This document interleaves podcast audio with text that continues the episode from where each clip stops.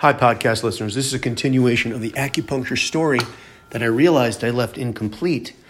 Uh, so I had the, the, the, the acupuncture, the traditional acupuncture. I think I'm telling you about now the cupping that went on my back.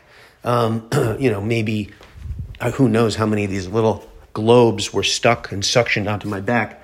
But I haven't looked at my back. I wouldn't be surprised if I have some. I haven't looked until yeah, I do. I've got, I definitely have a couple of those little round things all over my back, like I'm an alien of some kind, where I was laying on a skillet, circular skillet.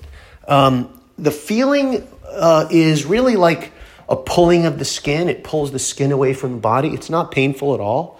It's a, it's an unusual sensation for sure. Net net of it is I ran today. Uh, you know, my hip feels better than it did yesterday even before the, even though I didn't run yesterday, I ran an eight mile run. I did it in a 10 minute uh, mile, um, which I'm happy with. I felt very strong. I was not in any discomfort. Um, and I was very relaxed. So net net of it all, um, I'm going to sign up for a follow up on acupuncture and uh, going to go next week. What the heck?